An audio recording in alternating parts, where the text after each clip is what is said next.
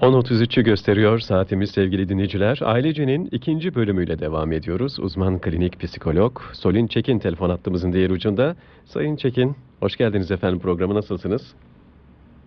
Bulduk. İyi yayınlar diliyorum. İyiyim. Sizler nasılsınız? Çok teşekkür ediyoruz biz de efendim. Ee, iyi olmaya çalışıyoruz, gayret ediyoruz. Ee, sağ olunuz. Ee, şimdi dijital hayat ve ilişkiler e, konuşacağız. Dinleyicilerimizi bilgilendirmeye çalışacağız. Ee, şimdi teknolojik gelişmelere paralel olarak e, hızlı bir toplumsal değişim yaşıyoruz. Yani e, bu değişimler ailenin tanımı, yapısı, türleri ve işlevleri üzerinde de e, takdir edersiniz ki oldukça etkili. Bir anda e, geleneksel toplumlarda görülen yakın ve samimi sosyal ilişkiler diğer yandan da e, işte modern modernleşme ile hayatımıza daha fazla giren bir e, sanal yakınlık ve online ilişkiler. E, peki yaşa- şu an yaşadığımız süreçte e, sosyal ilişkiler ne durumda? Yani çekirdek aile yerini dijital aileye mi bıraktı? Ne dersiniz? Belki e, daha çok detaylandırabilmek adına çocuklardan da başlayabiliriz sohbetimize. Elbette.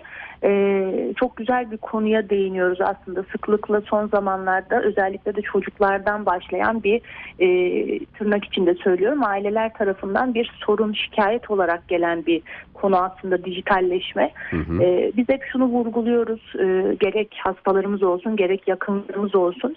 E, evet bu ne olumlu ne olumsuz baz alınabilecek iki uçta bir şey değil, bir konu değil. Dolayısıyla onu dengede tutmak bizim açımızdan önemli ve çocukluk çağından başlayan bir süreç oluyor.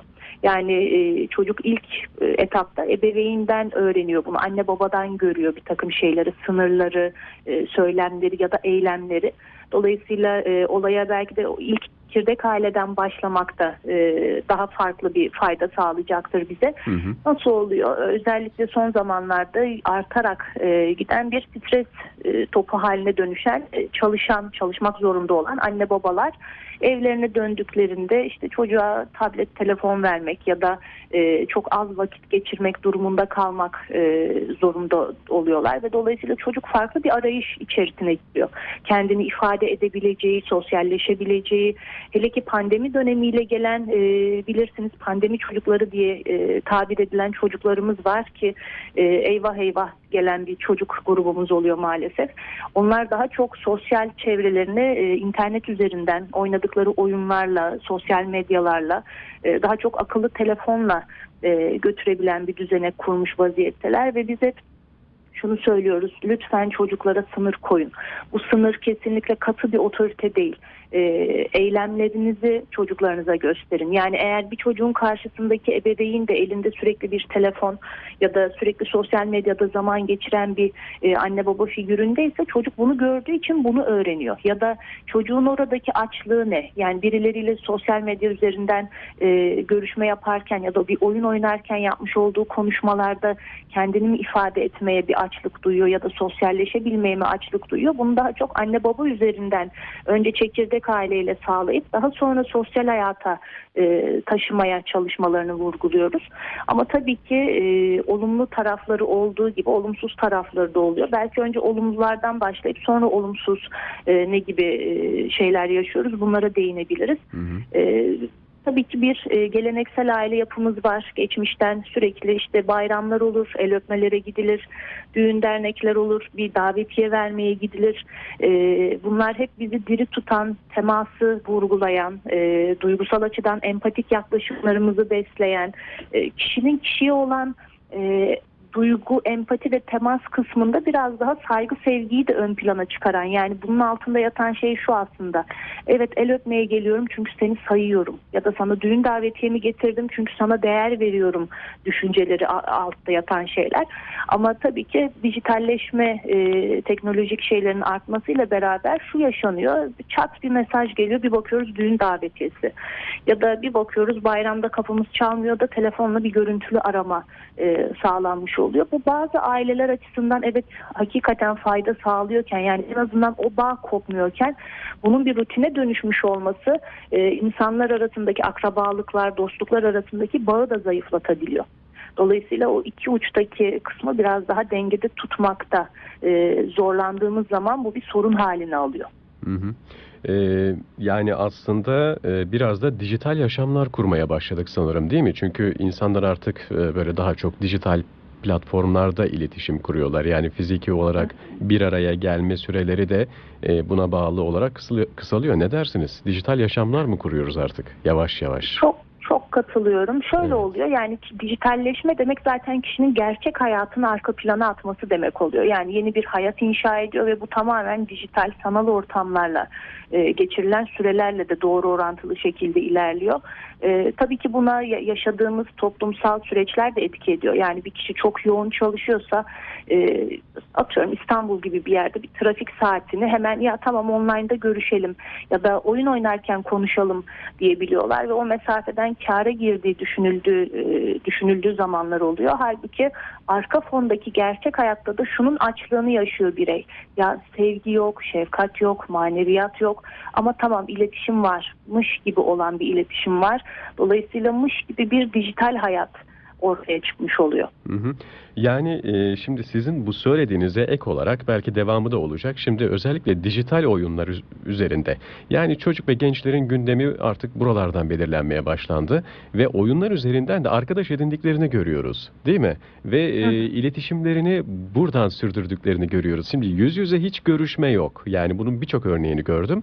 Fakat birbirlerine kanka diye hitap ediyorlar. Yani e, artık endişelenecek bir noktaya mı geldik? Yani bu konuda neler söyle ne- neler söyleyebilirsiniz? Düşüncelerinizi merak ediyorum.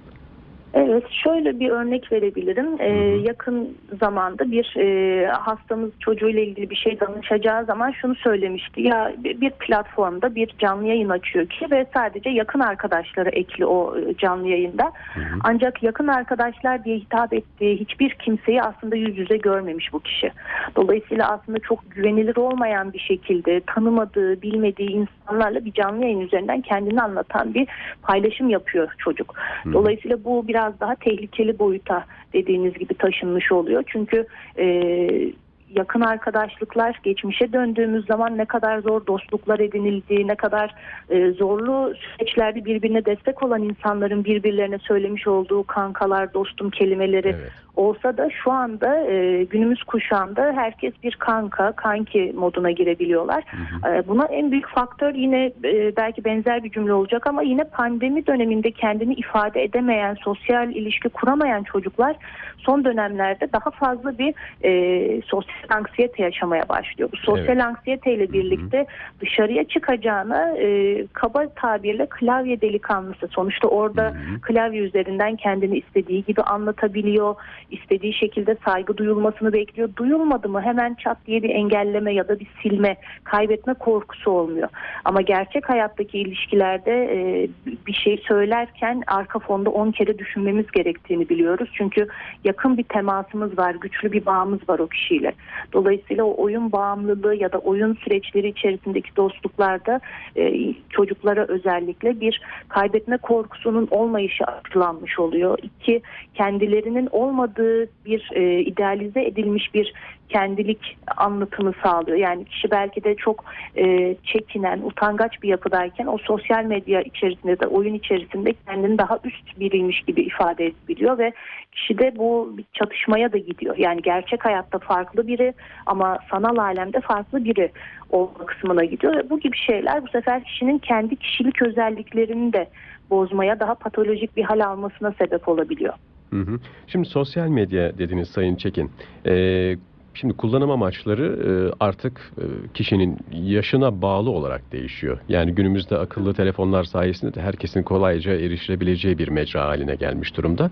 Peki e, neden bu kadar bağlıyız sosyal medyada? Yani oraya Tabii. neden bu kadar bağlıyız? Şöyle e, bağlı, bağımlı yani bağımlılık kelimesi üzerinden gidecek olursak zaten bağımlılık belli bir döngüden sonra kendini e, tekrarlatıcı bir hale getiriyor. Nasıl getiriyor? Kişi bir sosyal medyada bir şey paylaşıyor ve o paylaşım sonrasında beğeni üstüne beğeni alıyor ya da paylaşım yaptıktan sonra etkileşim alabiliyor. İşte mesaj atılıyor kişiye ya çok güzel çıkmışsın ya da aa nerelerdesin gibi bir iletişim kurma olanağı sağladığı için bizler ne yapıyoruz? Bu sefer daha fazla bir e, paylaşım içerisine girmeye ihtiyacı duyuyoruz. Bir daha paylaşayım, biraz daha muhabbet edelim, bir, bir daha paylaşayım, daha fazla beğeni alayım. Burada biraz daha sosyal medya e, ya da sanal dünyayla rekabet de devreye giriyor aslında. Yani e, aa evet Ahmet şu kadar beğeni almış ben şunu paylaşayım da bu kadar beğeni alayım. Bu kişiden kişiye değişen bir süreç aslında ama e, kullanım özelliğine göre de değişiyor dediğiniz gibi. Yani iş maksatlı kullanım e, yapanlar da oluyor ama bunun daha bağımlılık seviyesine çıkan, kontrolün el- elden kaybolduğu, işlevselliğin zayıflamasına sebep olduğu bir e, kısır döngü haline de girebiliyor. Dolayısıyla kişinin kişilik özelliği bazında değerlendirilmesi belki daha doğru olabilir. Yani orada beğenilme arzusu, e, etkileşim kurabilme arzusu gibi şeyler devreye giriyor. Yani ihtiyaçlarımız aslında değişti. Evet. Evet yani. Ee, peki nasıl koruyacağız çocuklarımızı bu dijital bağımlılıktan ve aşırı dijital iletişimden? Tabii kendimizi de korumamız gerekiyor bir yandan. Yani sağlıklı Tabii. teknoloji kullanımı konusunda e, bilinçlenmeye de bir giriş yapalım aslında bu sorduğum soruyla.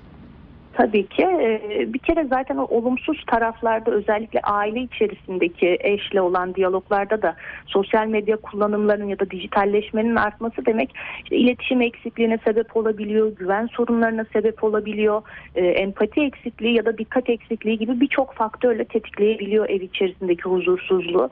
Dolayısıyla biz önce ebeveynlere e, pay düşüyor diye vurguluyoruz. Yani önce onlar eylemlerinde bunları azaltmaya giderek çocuklara evet ev içinde mutluyuz, sanal bir dünyaya ihtiyacımız yok e, vurgusunu yapmalarını yani bunu empoze etmelerini isterken diğer noktada belki e, sosyal medya detoksu, zaman zaman bunlarla ilgili koyulan sınırlar, tabii ki bir paylaşım yapılacaksa hep birlikte yapıp onun, onun üzerinde konuşup ondan sonra geri çekilmek ya da belli bir süre oyun e, oynama süreci tanımak, süresi tanımak çocuğa bu tarz durumlar daha fazla etkili olabilir ve bunun yanında en önemlisi tabii ki de dış hayata daha fazla zaman ayırmak. Yani bir parka, bahçeye gitmek, yaşlılarımızı ziyaret ediyor olmak yani olabildiğince yüz yüze etkileşimlere daha fazla zaman ayırabilmek e, daha fazla o ihtiyacı azaltmaya yönelik bir eylem olmuş olacaktır.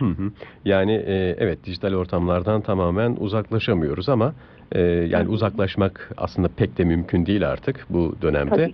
E, çünkü teknolojik gelişmeleri önlemek e, mümkün değil ama kontrol altına alabiliyoruz, kontrol edebiliyoruz diye düşünüyorum. Yani bununla Evet. ilgili eklemek istediğiniz var mı? Ne dersiniz? Evet aynen öyle. Hep e, vurguluyoruz yani iki uçta olmak değil dengede tutabilmek. Yani detokstan kastımız o. Tabii ki elimizi eteğimizi çekmek değil. Şuna karşıyım ben şahsen.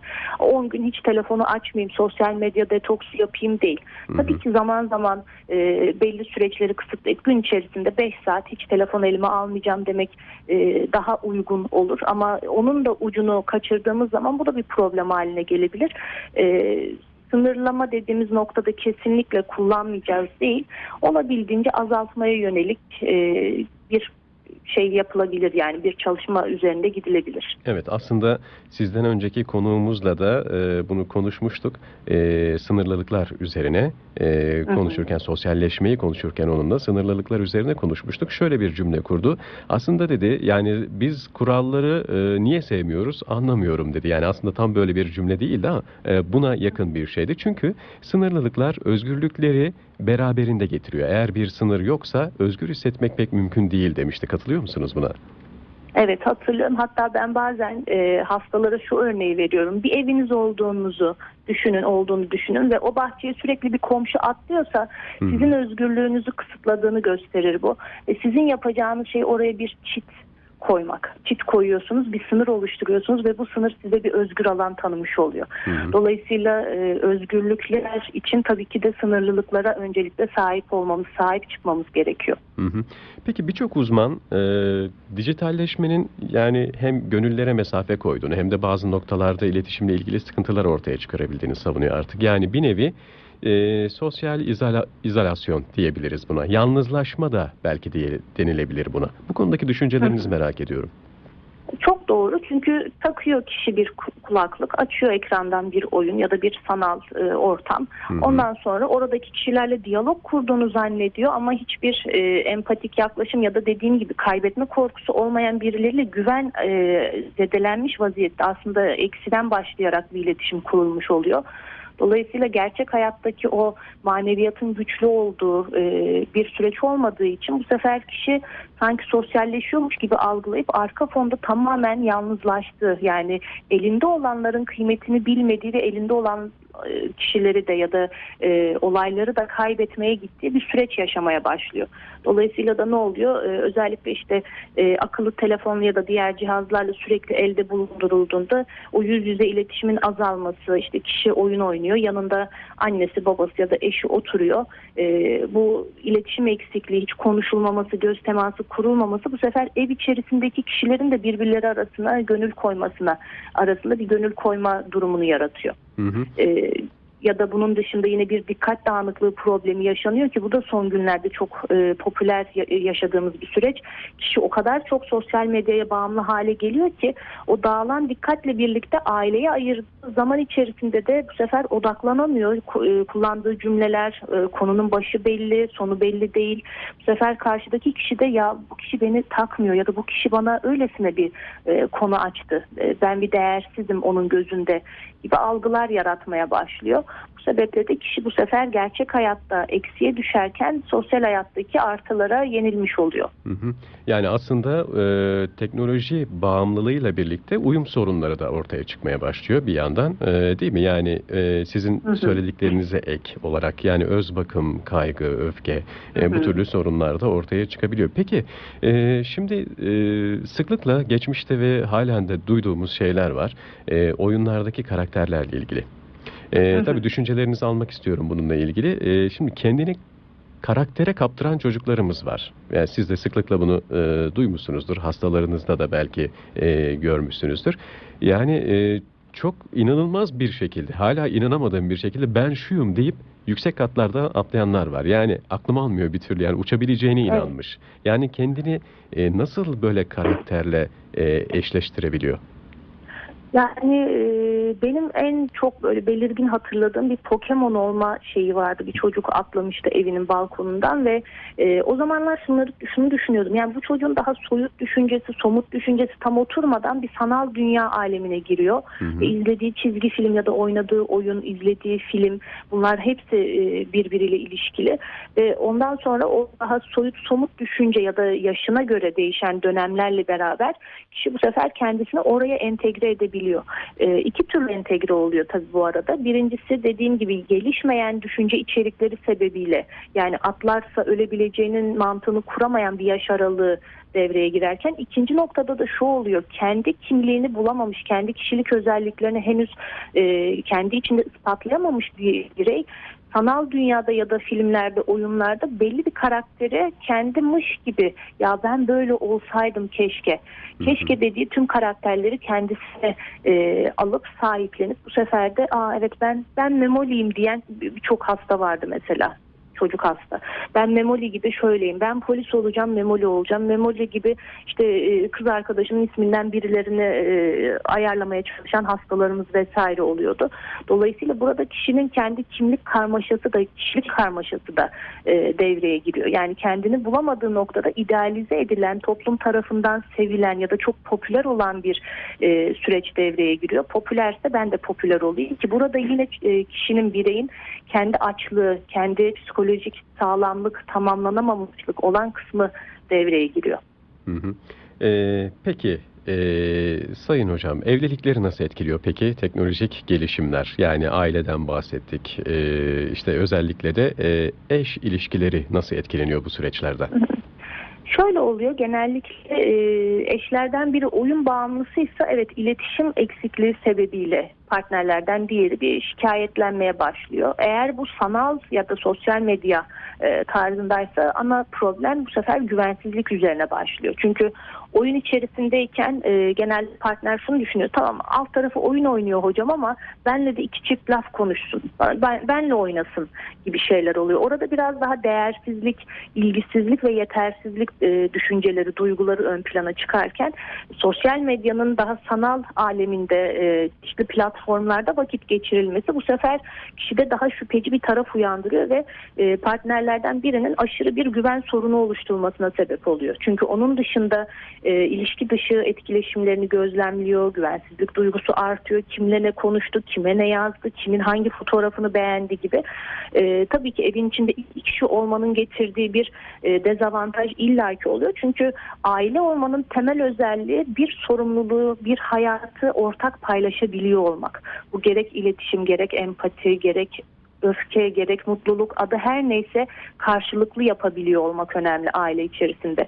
Ama günümüz teknolojisiyle birlikte hızlı ilerlemeler oldukça e, yaşanan bağımlılıklar ya da sosyal medyaya ayrılan zaman bu sefer o iletişimi azaltıyor ve sorumluluk tek bir tarafa yükleniyor gibi oluyor. Hı hı. Dolayısıyla birçok evlilikte son zamanlarda maalesef bu sebeplerle bitiyor. Yani aynı evin içindeyiz ama hiç konuşmuyoruz ki ya da işte komşumla daha çok selamlaşıyorum, daha çok muhabbet ediyorum diyen birçok kişi oluyor. Bu sebeple hem güven hem iletişim konusu maalesef evlilik e, kısmını çok fazla derinden etkiliyor. Peki. Ee, Sayın Çekin çok teşekkür ediyoruz efendim aktardıklarınız için. Oldukça keyifliydi ve bilgilendirici bir programdı. Sağ olunuz Ben katıldığınız teşekkür için. ediyorum. Çok sağ olun. Görüşmek üzere. İyi günler diliyoruz. Sevgili dinleyiciler, uzman klinik psikolog Solin Çekin konuğumuzda kendisiyle dijital hayatı ve ilişkilerimizi konuştuk.